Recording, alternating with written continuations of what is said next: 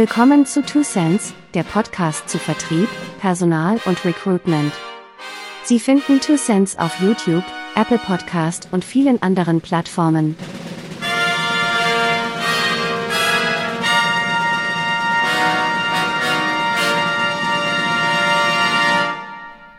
Eigentlich hätte ich für die heutige Ausgabe von Two Cents ein anderes Thema vorgesehen. Doch vor dem Hintergrund der aktuellen Ereignisse im Osten unseres Kontinents scheint mir die vorgesehene Thematik wenig relevant. Im Internet und auf verschiedenen Plattformen gibt es eine Menge an klugen und sachverständigen Analysen, Vorschlägen, wie man dem verbrecherischen Angriffskrieg einer durchgeknallten Clique an machtbesoffenen Chauvinisten stoppen und den Ukrainern konkret helfen könnte. Da ich in keinem der relevanten Bereiche wie Militärstrategie oder Logistik auch nur ansatzweise über Sachkenntnisse verfüge, spare ich mir an dieser Stelle ungefragte Ratschläge. Auch denke ich, dass Betroffenheitsadressen den Menschen weniger helfen, als dass sie Ausdruck der empfundenen Ohnmacht im Angesicht des Schreckens sind. Warum dann dennoch diese vom üblichen Schema abweichende Ausgabe von Two Cents? Zum einen, weil ich denke, dass es wichtig ist, klar zu kommunizieren, auf welcher Seite des Konflikts man steht. Zum anderen, weil es durchaus einen Bereich gibt, in dem ich zumindest einen bescheidenen Beitrag leisten kann, dem wirtschaftlichen. Zum Zeitpunkt der Aufnahme dieser Sendung haben bereits ca. 1,5 Millionen Menschen ihre Heimat verlassen. Frauen, Kinder und Männer. Wie 2015 stehen wir als Gesellschaft in der Verantwortung, diesen Menschen zu helfen und alles in unserer Macht Stehende zu tun, in Würde mit und bei uns zu leben. Diese Verpflichtung gilt vollkommen unabhängig davon, ob der flüchtende Mensch nun Syreia oder Ekaterina heißt, ob er aus Syrien, Afghanistan oder eben der Ukraine stammt. Hier Unterschiede machen zu wollen, halte ich nicht nur für unangebracht, es ist schlicht widerwärtig. Es gibt jedoch einen Unterschied, der sich nicht wegdiskutieren lässt und der diese Ausgabe von Two Cents bestimmt. Die Qualifikation der zu uns kommenden Menschen. Während der grausame Krieg in Syrien, das Wüten von ISIS im Irak oder das Wiedererstarken der mörderischen Taliban in Afghanistan in der überwiegenden Mehrheit Menschen traf, die zuvor landwirtschaftlich engagiert waren, was nicht bedeutet, dass nicht auch Akademiker, Beamte oder Unternehmer betroffen gewesen wären sind es nun überwiegend hochqualifizierte, bis vor wenigen Tagen in einer westlich geprägten Arbeitswelt engagierte Frauen und Männer, die zu uns drängen. Viele von ihnen englischsprachig und mit Erfahrung in international agierenden Unternehmen. Abgesehen davon, dass die Konzerne, bei denen diese Menschen bisher arbeiteten, meiner Ansicht nach in der Pflicht stehen, nicht nur ihre Firmenlogos in blau-gelb auf LinkedIn erstrahlen zu lassen, sondern ihren Mitarbeiterinnen und Mitarbeitern die Möglichkeit zur Arbeitsaufnahme in ihren jeweiligen Firmen zu geben. Sollte sich jedes Unternehmen, das in den letzten Jahren über den Mangel an Talent jammerte, sich nun in der Pflicht sehen, diese Menschen in Lohn und Brot zu nehmen. Natürlich sind Deutschkenntnisse wahrscheinlich eher die Ausnahme denn die Regel. Doch neben Aufgaben, die wie im Vertrieb eine Beherrschung der Landessprache unumgänglich machen, ist nicht einsehbar, warum ein Facharbeiter von Tag 1 an fließend Deutsch können müsste, ein IT-Spezialist nicht auf Englisch mit seinen Kollegen kommunizieren könnte oder eine Mitarbeiterin aus dem Bereich der klinischen Studien das Monitoring nicht umgehend aufnehmen sollte. Dem deutschen Mittelstand als Rückgrat unserer Wirtschaft kommt hier eine besondere Verantwortung zu. Wer stolz davon schwärmt, dass sein Unternehmen ein Hidden Champion sei, das international führend wäre, der sollte in seiner Firma die Strukturen vorhalten können, die eine Integration hochqualifizierter Spezialistinnen und Spezialisten ohne Deutschkenntnisse ermöglicht. Durch den Beschluss der Europäischen Union, Ukrainer umgehend Aufenthalts- und Arbeitsrechte einzuräumen, gibt es keinerlei bürokratische Hindernisse. Durch das hohe Qualifikationsniveau der geflüchteten Menschen sind Einarbeitungsaufwände deutlich reduziert und durch die kulturelle Nähe der Ukrainer zum Westen kann mir keiner erzählen, man würde nur mit hohem Aufwand gegenseitiges Verständnis für die jeweiligen Eigenarten herstellen können. Die rechtlichen und qualifikatorischen Umstände sind so niederschwellig, dass es in der Tat keine Entschuldigung dafür gibt, diese Menschen nicht umgehend zu umwerben. Ja, die nun ankommenden Menschen sind traumatisiert. Sie leben mit furchtbaren Ängsten um ihre Verwandte und Freunde, die in der Ukraine verblieben sind, und sie dürfen davon ausgehen, dass es Tage geben wird, an denen sie aus nachvollziehbaren Gründen andere Dinge im Kopf haben als ihren Job. Doch umso wichtiger scheint mir, dass ihnen durch eine Anstellung Halt gegeben und eine Perspektive eröffnet wird. Wer alles verloren hat, der sollte zumindest seine Würde behalten können. Machen wir uns nichts vor. Die Wahrscheinlichkeit, dass die zu uns Geflüchteten rasch wieder in ihre Heimat zurückkehren werden können, ist gering. Russland wird aller Voraussicht nach seinen Vernichtungsfeldzug fortsetzen und damit die Lebensgrundlage für Millionen Ukrainer zerstören. Viele werden zurückkehren wollen, wenn dieser Wahnsinn eines glücklichen Tages sein Ende gefunden hat. Doch bis es soweit ist, stehen wir als Gesellschaft in der Verantwortung. Was folgt nun konkret für Sie als Recruiter aus dieser Situation? Nun eine ganze Menge, wie ich finde. Gehen Sie durch Ihre offenen Stellen und prüfen Sie die Anforderungsprofile in Bezug auf die tatsächlich objektiv notwendigen Deutschkenntnisse. Sprechen Sie mit Ihren Hiring-Managern und seien Sie beharrlich, wenn die Aufgabe objektiv auch ohne vertiefte landessprachliche Kenntnisse erfüllbar ist. Nehmen Sie Kontakt mit Deutschschulen auf, um Konditionen für nebenberufliche Kurse zu vereinbaren. Schaffen Sie also innerbetrieblich die Voraussetzungen, diese Menschen zu beschäftigen und lassen Sie sich nicht mit Wie soll das denn gehen? abspeisen. Schalten Sie Anzeigen auf Ukrainisch oder Russisch, die meisten Ukrainer verstehen beide Sprachen, und nutzen Sie im Zweifel Google Translator, um einen Lebenslauf zu übersetzen. Kurz, posten Sie keine Flaggen und Solidaritätsbekundungen, sondern werden Sie konkret tätig. Damit erhält man vielleicht weniger Likes auf LinkedIn, hilft den Betroffenen aber ungleich mehr. Sollten tatsächlich die avisierten 250.000 Menschen nach Deutschland kommen, dann ist die Wahrscheinlichkeit, dass darunter auch jemand ist, der Sie und Ihr Unternehmen voranbringen kann, sehr hoch. Nutzen Sie Ihre Chance, indem Sie diesen Menschen eine Chance geben. In diesem Sinne, Slava Ukraini!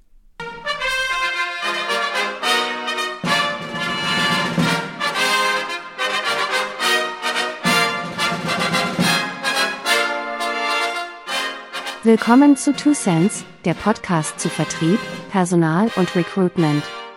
Sie finden Two Cents auf YouTube, Apple Podcast und vielen anderen Plattformen.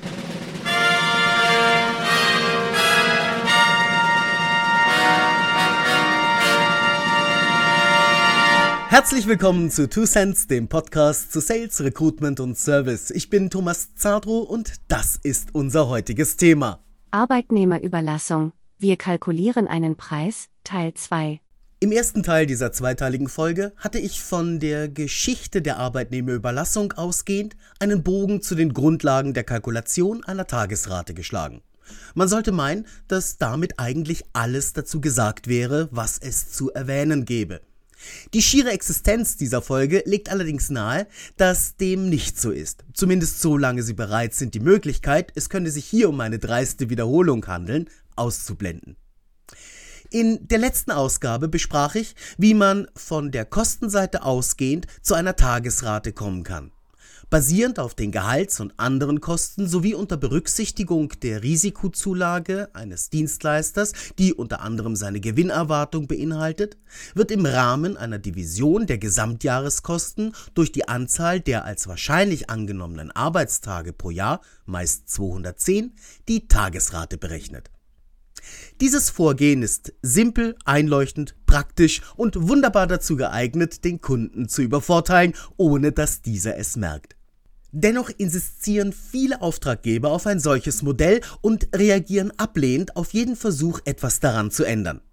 Das ist und war in meiner beruflichen Praxis immer wieder der Fall. Wenn Sie am Ende dieser Folge angekommen sind, werden Sie vielleicht mein Erstaunen teilen oder mir in den Kommentaren erklären können, warum ich vollkommen zu Unrecht manchmal am Rande der Verzweiflung agierte. Bevor ich jedoch auf diesen Punkt eingehe, lassen Sie mich noch eine wichtige Tatsache deutlich machen. Solange Sie keinen einheitlichen Rahmenvertrag über zum Beispiel die Implementierung eines Master-Vendor-Modells in Ihrem Unternehmen implementiert haben, ist die Konzentration auf die Tagesrate als einzige Größe der Entscheidungsfindung fast so gut wie das Werfen einer Münze. Und das sind die Gründe. Manche Verträge wimmeln nur so von Zusatzkosten, die nichts mit der Tagesrate zu tun haben. Fristen zur Kündigung einer aktiven Arbeitnehmerüberlassung differieren von Anbieter zu Anbieter und sind in den Fällen, in denen Sie eine Überlassung frühzeitig beenden müssen, wahre Kosten fallen. Pauschalbeträge zur Kürzung der regulären Tagesrate, zum Beispiel in den Fällen, in denen sonst durch den Verleiher gestellte Arbeitsmittel, etwa Bekleidung, IT-Ausrüstung oder Fahrzeuge durch den Entleiher gestellt werden, können massiv schwanken. Regelungen zur Kompensation von Ausfallzeiten variieren teilweise heftig zwischen unterschiedlichen Anbietern. Bearbeitungsgebühren für bestimmte Leistungen sind eine wahre Freude für den Dienstleister. Kurz, was Sie in den nächsten Minuten hören, ist nicht ausreichend, um eine kaufmännisch solide Entscheidung zur Attraktivität eines Angebots zu treffen. Eine solche Entscheidung bedarf eines detaillierten Studiums des Ihnen vorliegenden Vertrages. Übrigens, auch wenn ich hier überwiegend von Tagessätzen spreche, so gilt nachfolgendes in der Regel auch für Stundensätze. Vielleicht entsinnen Sie sich aus dem ersten Teil noch an meine Einlassung in Bezug auf den Einbezug von Verpflegungsmehraufwänden und Bürokosten in die Tagesrate. In einem Nebensatz hatte ich erwähnt, dass dies nicht in Ihrem Interesse läge, auch wenn es so schön bequem und unkompliziert klänge. Der Grund dafür ist einfach. Diese Beiträge werden als Pauschalen geschätzt. Wer gibt die Schätzung ab? Der Dienstleister.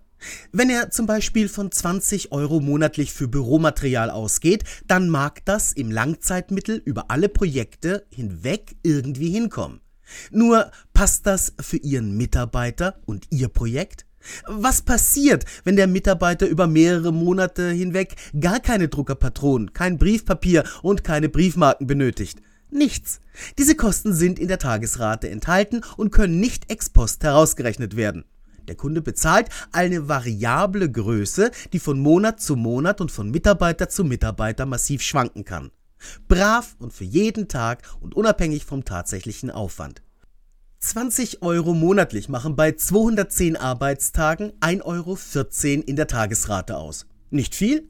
Wie würden Sie reagieren, wenn Ihr Anbieter heute auf Sie zukäme und seinen Preis um genau diesen Betrag erhöhen wollte? Eben.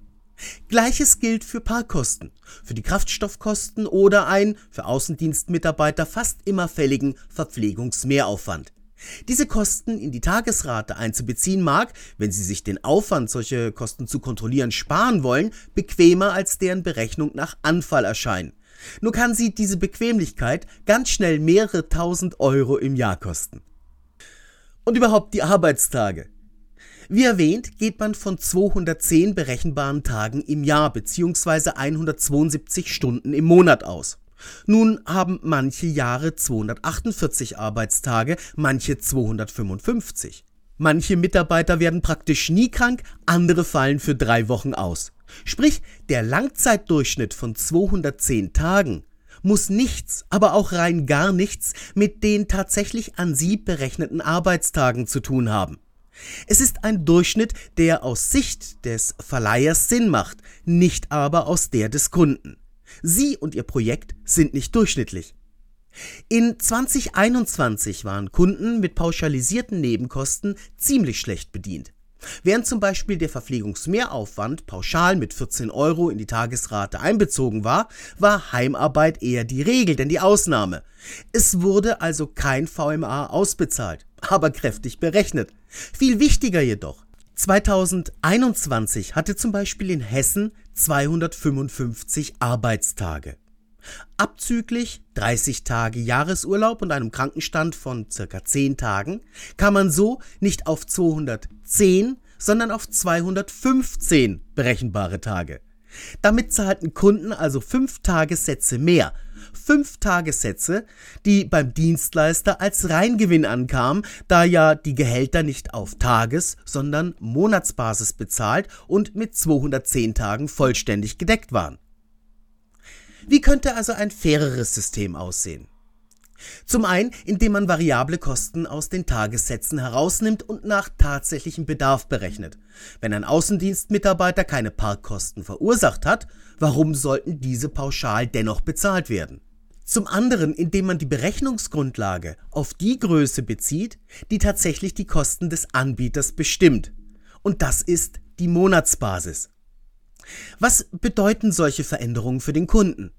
Bei gesonderter Ausweisung weiter berechenbarer Kosten könnte man von einem erhöhten Aufwand in der Rechnungsprüfung sprechen. Das ist ein Nachteil. Allerdings kann man diesen Nachteil recht einfach abstellen. Würden die Kosten pauschal berechnet, müsste die Kontrolle durch den Dienstleister durchgeführt werden. Warum es also nicht schlicht so lassen? Bei der Umstellung auf eine Monatsrate würde der Kunde auch für Zeiten zahlen, in denen ein Mitarbeiter krankheitsbedingt ausfällt. Nur ist dies bei der Tagesrate auch der Fall. Sie merken es nur nicht. Die Kosten für Arbeitsunfähigkeit verschwinden ja nicht, nur weil sie nicht direkt an Sie berechnet wurden. Diese Kosten sind in der Tagesrate eingepreist. Nimmt man dem Dienstleister also das Risiko, muss er es auch nicht mehr in seinen Preisen berücksichtigen.